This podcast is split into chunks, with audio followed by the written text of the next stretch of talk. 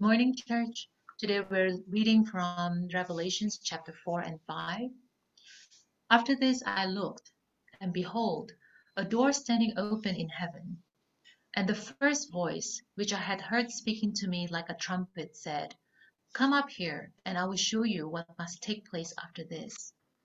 At once I was in the Spirit, and behold, a throne stood in heaven, with one seated on the throne. And he who sat there had the appearance of jasper and carnelian. And around the throne was a rainbow that had the appearance of an emerald.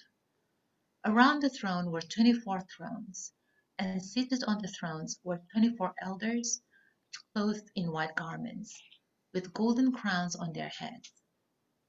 From the throne came flashes of lightning, and rumblings and peals of thunder, and before the throne were burning seven torches of fire which are the seven spirits of God. And before the throne there was as it were a sea of glass, crystal.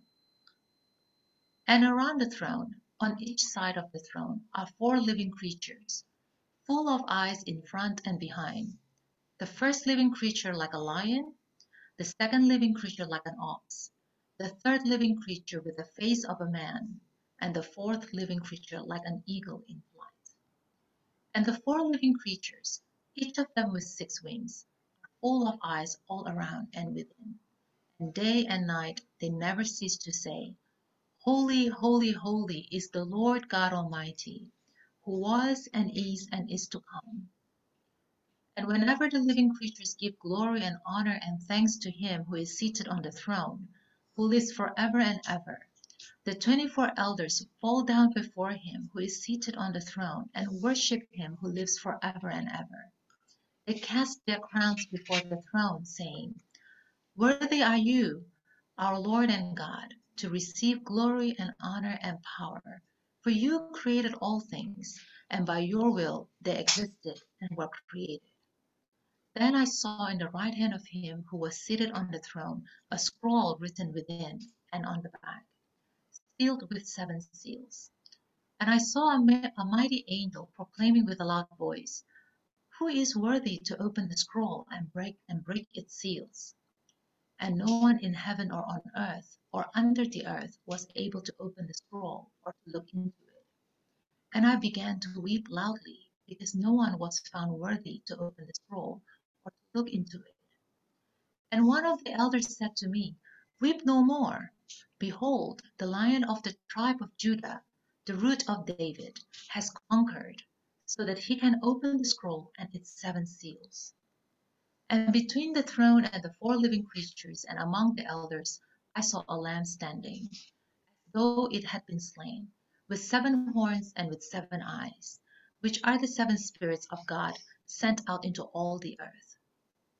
And he went and took the scroll from the right hand of him who was seated on the throne.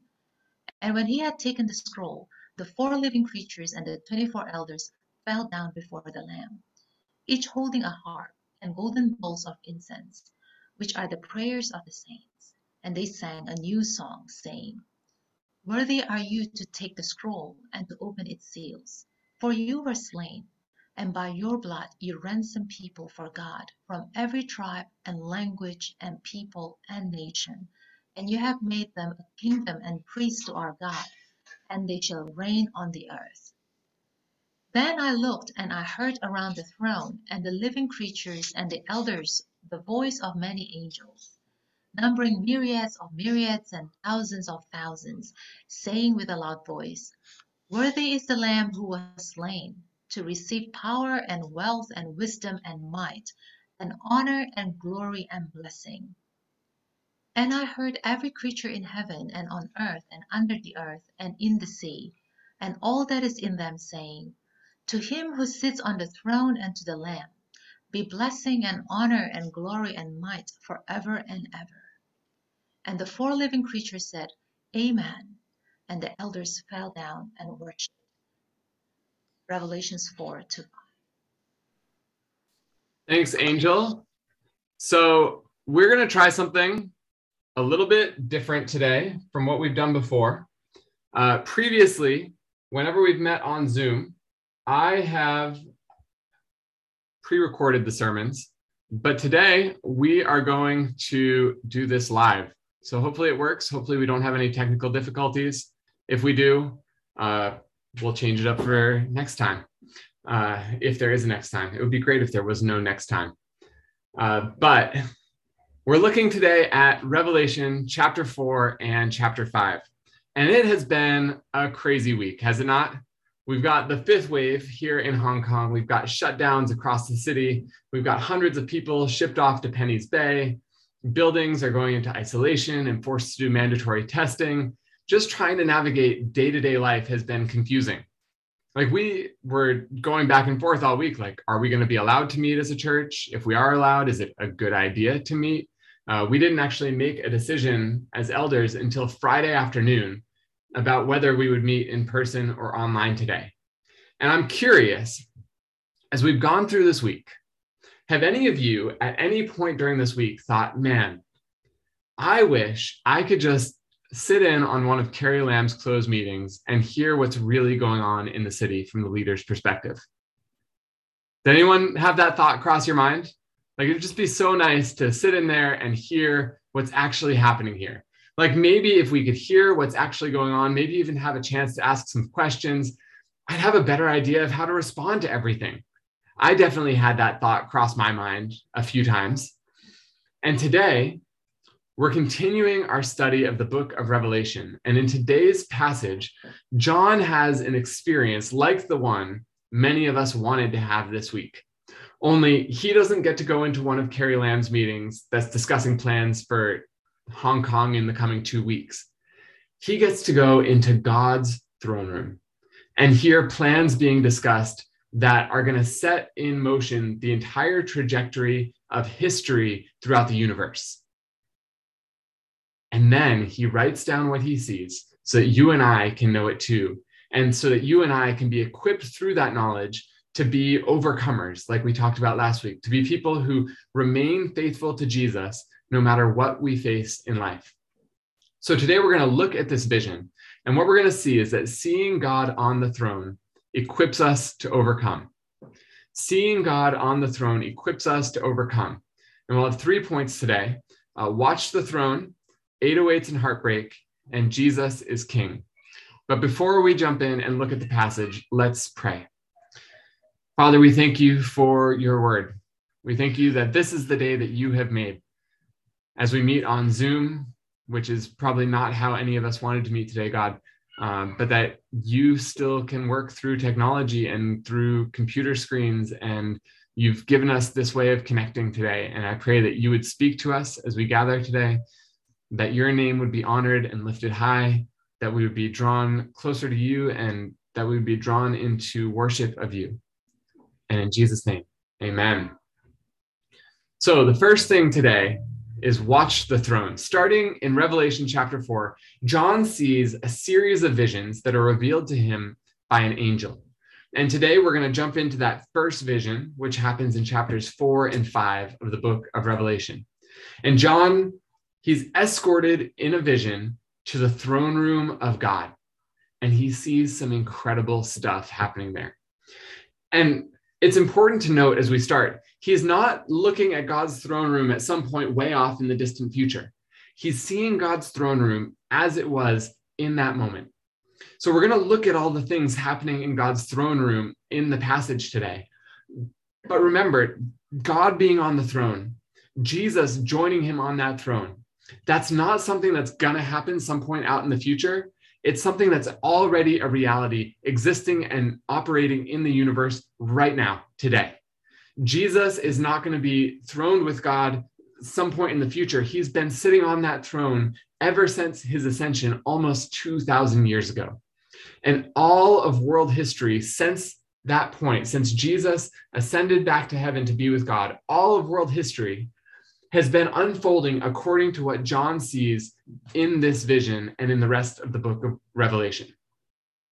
And John, in today's chapters, he is taken to God's throne room. He gets a glimpse behind the curtain to see what's happening there. And he sees this not primarily for the purpose of understanding what God's throne room looks like, but so that he can see how the reality of what's happening in that throne room impacts all the rest of life, impacts our world and our universe. He, he's seeing God's throne room so he can understand what everything else in existence looks like from that perspective. And he tells us about it so that we can see that perspective too, and we can understand how that perspective equips us to live as overcomers today. And as we see this scene, God's throne room, the first thing we need to notice is the throne itself. We need to watch the throne in this passage. God's throne is mentioned 17 times in these two chapters.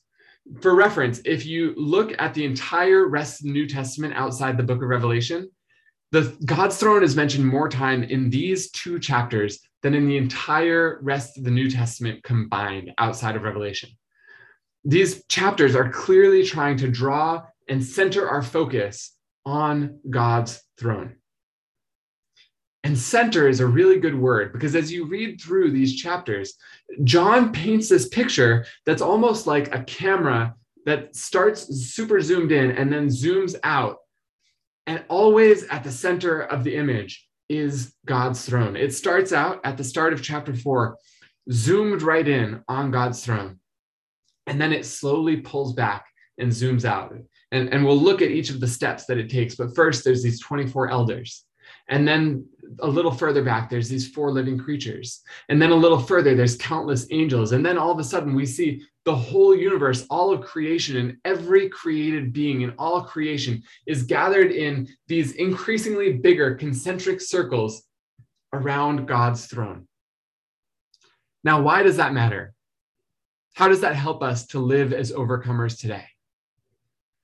Well, I want to invite you to think about the times in your life where you've failed to live as an overcomer, where you failed to remain faithful to Jesus. Maybe you faced temptation to disobey the commands of God and you gave in to those temptations. Maybe you were tempted to deny Jesus and you gave in to that temptation. Well, you know what all those times have in common?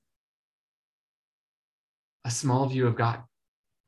In those moments when we deny Jesus, when we disobey him, we believe that the people around us and their threats or their approval are bigger than God and matter more than Him. Our thinking and our actions in those moments reveal that, that in those moments, the people around us are actually on the throne in our hearts, not God.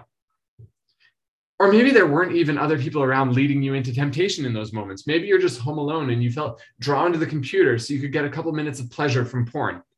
Maybe you were by yourself, you just wanted to use drugs or alcohol as a means of escape and avoiding reality for a little bit. But again, what's happening to you in those moments? You're on the throne. Your version of reality and your definition of right and wrong in that moment is ultimate rather than God's. And that's why this vision starts with such a big vision of God. God is on the throne all creation is gathered around that throne singing his praises. And that's super important because if we are going to live as overcomers, we need to live in a way that has a big picture of God on the throne. We need to understand who he really is if we're going to live in the way that he calls us to. This vision of God on the throne needs to be central in our lives, just like it's central in this passage. And so, how do we get that big picture of God on the throne? Well, to answer that, let's dig a little deeper into what's happening here and look at 808s and heartbreak. Now, you might be wondering, what's an 808? That's a great question. In the 1980s, the music company Roland, they released this drum machine. It had different samples of, of drum sounds, and the bass drum samples on this drum machine became known in the music industry as an 808. They became super popular in 80s and 90s music because the bass on this bass drum sample was really deep. So deep that if you played it in clubs, it made the walls shake. And everyone loves making the walls shake. And so most of the big names in music from that time and more recently have used these 808 bass drum samples in their music at some point or other, including big names that you would recognize like Beyonce, Whitney Houston, New Kids on the Block, Kanye West, and tons of other ones. And like I said, the people in the music industry, they loved the 808 because it was deep enough to make club walls shake. It was loud. It was impactful. And as we look at this scene from the throne room, what we find is a loud noise all around the throne that makes a great impact, just like that 808 machine. And at every step of this vision in Revelation 4 and 5, as the camera zooms out and we're introduced to all these new groups, every step of the way, we see this loud, impactful, earth shaking, heaven and earth shaking worship. Worship that shakes not only club walls, but that fills all of heaven and earth. And the picture that's being painted for us in this scene is that when anything or anyone is in God's presence and has a clear view of who God is, they cannot help but respond in worship and praise. Seeing God on the throne leads to worship. I'm going to say that again because it's so important. Seeing God on the throne leads to worship. If we are going to live as overcomers, the way that that God wants us to, the way that the book of Revelation is designed to help us do, we need to have proper worship central in our lives. And when I say worship, I'm not just talking about singing songs in church. I know it's common in churches to refer to the band as the worship team and the music time as the worship time. And yeah, worship does include singing songs in church, but it's also so much more than that. Worship means living in such a way that through our lives we show something is valuable or worthy. It means living in a way that shows complete dependence on something, complete submission to something. So, whatever it is that you think, I can't live without this, I will do whatever it takes to get it. That's what you worship. So, it's possible to worship money. If you worship money, you're probably going to spend a ton of time at the office. You may actually even neglect friends and family and God and physical health because you want to be working so hard and making a ton of money because money is your top priority. Or it's possible to worship pleasure. If you worship pleasure, that could look like, it, it can look like a lot of things, but it could look like racking up tons of credit card debt from buying things you think will make you happy it, it could look like an addiction to something like drugs or pornography that you think gives you that feeling of satisfaction and pleasure, even if it's just for a moment. Worship is what we do to get more of something when we believe our identity rests in us having that thing or being close to that thing. And so, proper worship, biblical worship, is a not just singing songs in church, it's a whole way of living that recognizes God's worth over the worth of everything else. It's a way of living that shows that God is our greatest treasure, our top priority, the one thing we truly need in life. And we're never going to live like God is our greatest treasure until we learn to see God properly. And John shows us this scene of God on the throne so we can recognize his true greatness, so that we can see his true beauty and power. And as we see that, we can be transformed into true worshipers, into overcomers. And like I said, the camera starts out zoomed right in on God's throne, and then it zooms out. And the first group we're introduced to right around the throne is called the 24 elders. Now, these 24 elders, they're most likely angelic beings that stand in God's presence on behalf of his people. We mentioned last week numbers in Revelation. They're really significant, they're often symbolic. Well, I'm going to give you a hint. The number 12 in the book of Revelation and its multiples, things like 24, 144, 144,000, whenever they appear, they're meant to point us to the people of God. So 12 is the number of tribes of Israel in the Old Testament. 12 is the number of apostles of Jesus in the New Testament. You take 12 plus 12 and you get 24, the number of elders that are here around the throne. So when we see 24 elders around the throne, we're meant to see them as standing there on behalf of all the people of God throughout history, Old Testament, New Testament, all represented there together by these angelic beings who stand in God's presence, who have great power and authority of their own because they have crowns, they have thrones, they're powerful, but they're there in God's presence to represent you and me. Does that fill you with hope and confidence, knowing that you are represented by such powerful, strong beings in God's presence? So that's the first group we're introduced to. And then the camera zooms out a little more and we're shown these four living creatures. And guess what? Four another important number in the book of Revelation. It refers to the whole world, like four points on a compass. And each of these four living creatures, again, they're angelic beings, and each of them represents a creature that we know in our world. Lions, the first one, lions are the most majestic creatures. In the ancient world, if you were going to do farming work, the ox would have been the strongest creature for helping you with your work. Man, the third living creature, is the wisest and smartest of beings. And then out of all creation, birds are the fastest of creatures, and eagles, like this fourth living creature, are the most majestic of birds. So, what we see here with these four living creatures is that all the greatest and best of everything that God has made is represented in these beings that gather around to worship Him. And despite all the majesty and power and how amazing these beings around God's throne are, the primary thing that they do all the time is to worship God. Look at chapter 4, verse 8. And the four living creatures, each of them with six wings that are full of eyes all around and within, and day and night, they never cease to say, Holy, holy, holy is the Lord God Almighty, who was and is and is to come. Now, something really important to notice here is that if you if you know your Old Testament, this scene is pointing us back to several really famous Old Testament scenes.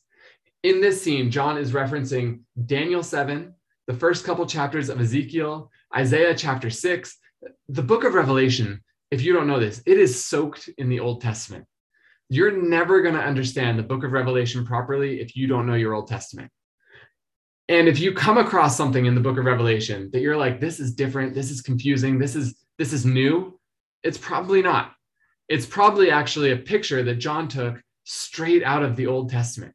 So I'm going to try and point out some of these major points that he does this in the coming weeks. But like Revelation references the Old Testament more than the entire rest of the New Testament combined does. John is someone who spent a ton of time reading his Bible, meditating on what it said, having his understanding of the world thoroughly shaped by what the Old Testament says. And so he sees this vision of God on the throne and, and these angelic beings gathered around it. And when he tries to sit down and describe it to us, he can't help but describe it in the language of the Bible. Which, again, having that level of knowledge and formation in God's word, it goes such a long way to helping us live as overcomers. And so, using language drawn from the Old Testament, John shows us that when these four living creatures they worship God, the 24 elders who stand in God's presence representing us, they join in singing and praising and worshiping Him as well.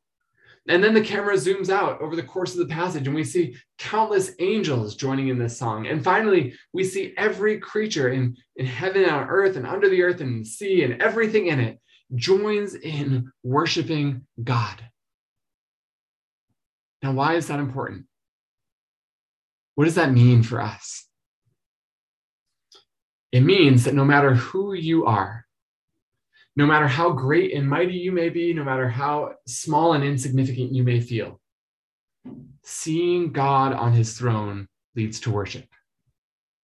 It's true of everything in the universe, from the highest angels who constantly live in God's presence to the fish of the sea and everything in between seeing God on the throne leads to worship, which means if you're not living a life marked by worship of God, you don't have a proper understanding of the fact that God is on the throne. If you're constantly giving into temptation and failing to live as an overcomer, your primary problem is not a lack of discipline, it's a lack of perspective. If you're constantly living in a way that assigns greater worth to people and things other than God than you assign to God, you aren't living with this image of God on the throne as the central controlling image in your life. You know, I was talking earlier about how we fail to live as overcomers because we don't have the proper picture of God on the throne. And you are feeling down on yourself because you know that you've failed so many times in the past. The solution for you is not try harder and do better. The solution is get this perspective of God on the throne. It's probably going to mean spending time reading your Bible and meditating on God's words so that this image of God on the throne and his power and his majesty just plants itself in your imagination. It's probably going to involve talking with others in the church and celebrating the glory of God on the throne in those conversations so that this image just becomes more real to you and more natural to the way you see the world. It's going to mean praying and repenting of your small view of God and joining in this worship of all creation, praising the one who sits on the throne. Because when we see God properly on his throne, we can't help but worship. We can't help but live in a way that shows that he is our greatest treasure. But even as we see this great worship and celebration in this scene that shakes heaven and earth, there's a notable exception to this praise. And that's John himself at the start of chapter five. Because at the start of chapter five, John sees a scroll at God's right hand sealed with seven, uh, seven seals. And this scroll contains God's plan for history and the universe in its fullness. Remember, if you were here last week, seven in Revelation is a number of completion and perfection. So it's the complete, perfect plan of God for all of history and how it's going to unfold. It's God's plan for how he's going to reward his children and heap blessings on those who are faithful to him and live as overcomers. It's God's plan for how he's going to bring justice to the world and make all things right. And John sees this scroll at God's right hand, and he hears an angel calling out with a loud voice, Who is worthy to break the souls, open the scroll, and break the seals? And John tells us that no one was found in heaven or on earth or under the earth who was worthy to break the seals and open the scroll. And when John sees that no one is worthy, he's heartbroken he begins to weep loudly. Now, why is John weeping? Well, it's because if no one can open the scroll, then God's plans can't be fulfilled. It means that all of the suffering, like John is writing this from prison. If God's plans will not be fulfilled, then all of the suffering that John and his fellow Christians have endured for Jesus will be for nothing because God's not actually going to set things right in the end. If the scroll isn't going to be opened, Christians have no grounds for believing God's promise that he's going to work all things out for good. If God's not going to set things right in the end, there's absolutely no reason for us to live as overcomers. And John sees this scroll. He sees that no one is worthy to open it, and he's afraid that God's plans for the world will not be fulfilled. And so he is sad, he is heartbroken. And he starts crying. And as he's crying, one of the elders speaks to him and tells him there is still hope because Jesus is king. The elder comes to him in chapter 5, verse 5, and says, Weep no more. Behold, the lion of the tribe of Judah, the root of David, has conquered so that he can open the scroll and its seven seals. Now, what does that mean? Well, as we already saw, lions are majestic, they're powerful conquerors. And this lion isn't just any lion, he's the root of David, which means he's the descendant and heir of the royal line of Israel. He's a king and he has conquered. He is worthy. He can open the scroll and the seals, and he can see that God's plan is accomplished in history. That's wonderful, awesome, amazing news, right? That God's plans will be fulfilled. And so John hears this description of this conquering lion and he looks up towards God's throne, and what he sees is totally different than what he expected. Because right at the throne, where he expects to see this lion, where only God himself belongs, there's not a lion. Instead, there's a lamb. Now, lambs are not conquerors. Lambs are frail and fragile. And this lamb is especially frail and fragile, fragile because it looks like it's been killed. But this lamb has seven horns. Remember, seven in Revelation, complete, completeness and perfection. Horns are a symbol of power. This lamb has seven horns. So this lamb has perfect and complete power, despite how it looks. And this lamb has seven eyes, which are the seven spirits of God. Remember, seven is symbolic here. John is not saying there are seven Holy Spirits. He's saying the fullness and perfection of God's Holy Spirit is in the lamb. The lamb is completely filled with and empowered by God's Spirit. The lamb looks weak and fragile at first glance, but he actually is a majestic conqueror. As we saw last week, appearances can be deceiving.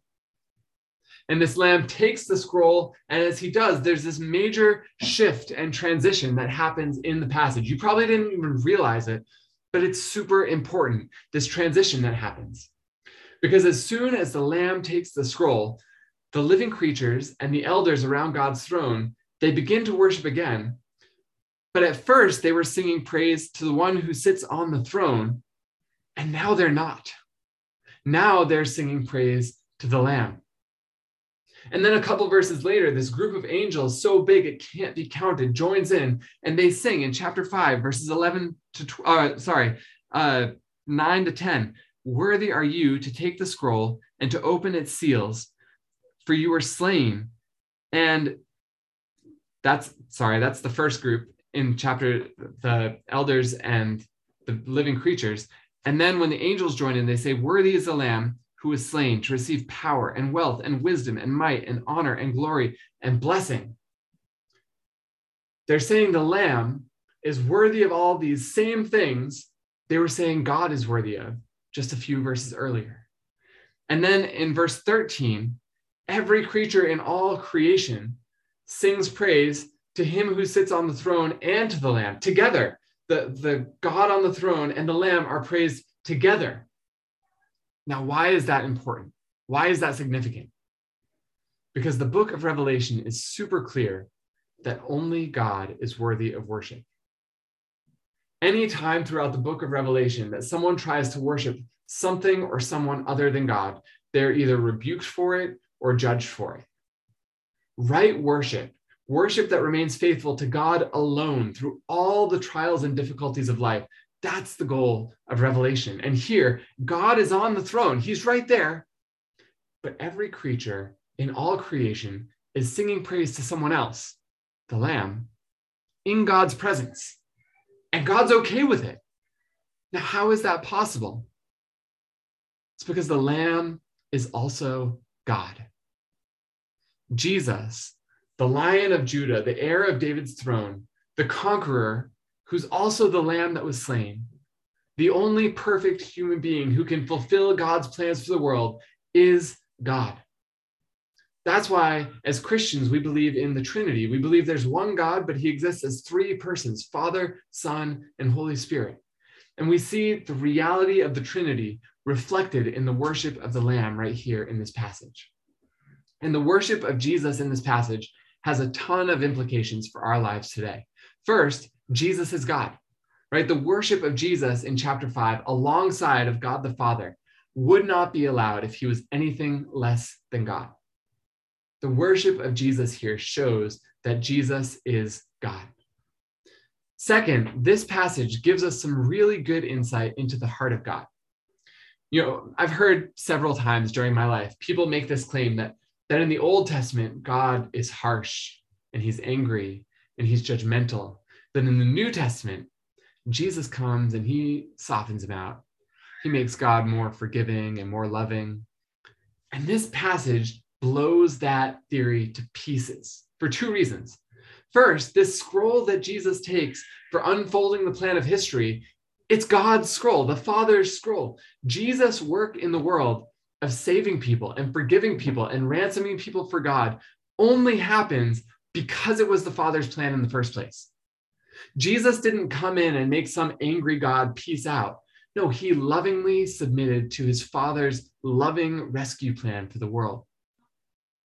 And second, throughout the rest of the book of Revelation, Jesus is the one who oversees the judgment of the world. Jesus isn't just love and peace, he is also a judge. An accurate reading of the Bible will not let you walk away with a father who's harsh and judgmental and a Jesus who is forgiving and okay with everything. Both of them are fully God. Both are loving both are proactively planning and working to save and rescue humanity from ourselves, but also both are just and both will hold rebellion against them accountable. The character of Jesus and the character of God the Father are the same. The third super important thing we see in this passage is Jesus means of victory. How did this lion conquer? How did the lamb conquer? Well, look at chapter 5, verse 9. It says, Worthy are you to take the scroll and to open its seals, for you were slain, and by your blood you ransomed people for God from every tribe and language and people and nation. Jesus conquered through suffering and death. Yeah. His blood, yeah, you got to be quiet. His blood paid a price that purchased you and me for God. It made us God's people. And Jesus' death to redeem us actually sets in motion God's plan for history that's contained in the scroll. If that's how Jesus won victory and how Jesus purchased the people for God by suffering and dying, that actually teaches you and me what it means to live as overcomers today. Because just as Jesus conquered through suffering, we as his people are called to conquer through suffering. I know that's not fun, right? Like, no one wants to conquer through suffering, but that's what we're shown through this passage that, that to live as overcomers means being people who conquer through suffering. If you are a Christian, your greatest victories will often look like the times when you're losing. Like if you get fired from your job for refusing to compromise and tell lies in order to cr- increase your company's bottom line, you're going to feel weak and powerless. You're going to feel like you're losing. But actually, suffering for your integrity because of Jesus is a moment of great victory for you. If you get dumped by your boyfriend because you refuse to sleep with him before you're married, you're going to feel weak and powerless. You're going to feel like you're losing. But actually, suffering because you're standing for your integrity, because of your love for Jesus, that's a moment of great victory for you. If you are a Christian and you are suffering because you remain faithful to Jesus, that's not losing. That is victory. Appearances, like we said last week, appearances can be deceiving. The fact that Jesus conquered through suffering and death means that our path to victory as his people is going to be a path that goes through suffering as well. But it's going to be worth it because Jesus has proven through his example that there is purpose and joy in suffering, and that suffering is the ultimate path to overcoming and being conquerors. Jesus' means of victory informs and shapes our means of victory as his people.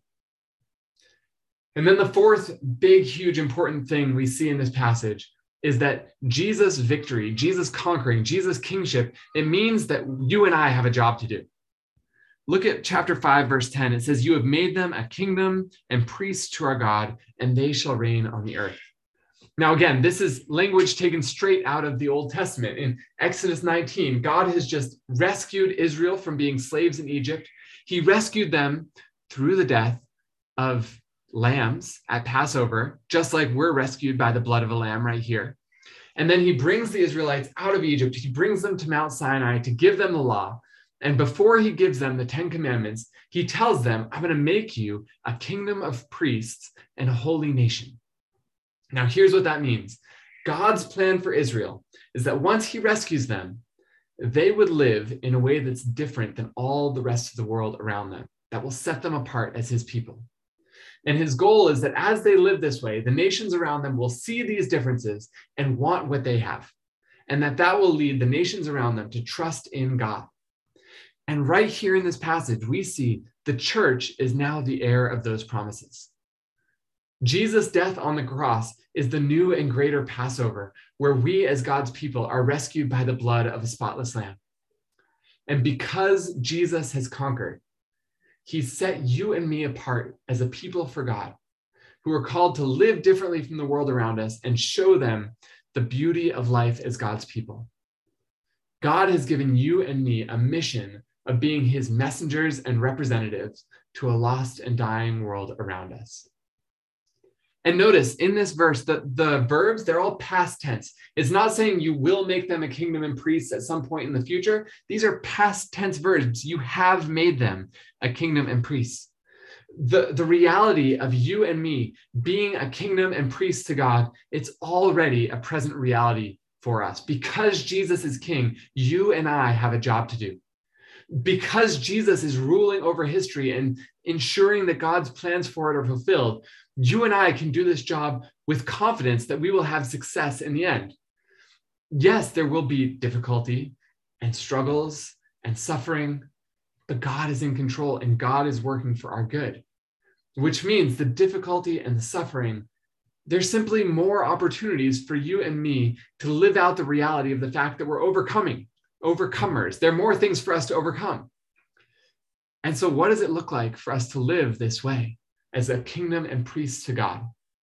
Well, you can think of it in terms of our church's values. If we were at church right now, I would put up, I would point to the sign that has our four values on it. We're not, so I'll just tell you what they are. The first is Christ. Being a kingdom and priest to God means living in a way that shows that Jesus is our greatest treasure. It means that if we need to make sacrifices of time or money or comfort or honor or esteem for the sake of being faithful to Jesus, we make those sacrifices because Jesus is our greatest treasure. Second, community. We live in a hyper individualistic world. Like, if you have a problem, don't bother me with it unless it's my job to fix it and you're paying me for it, right? Like, that's how our world sees things. Don't ask me questions about my personal life because that's none of your business. But it says Jesus ransomed a people for God, not individuals, but a group, a family, a nation a group that's meant to be united in our love and concern for one another, a group that's meant to support one another through these difficulties of life. Being a kingdom and priest means that we are deeply involved in one another's lives in a way that's probably going to feel uncomfortable sometimes. But we're called to be involved on that deep level in one another's lives so we can live as a people for God. Third, calling.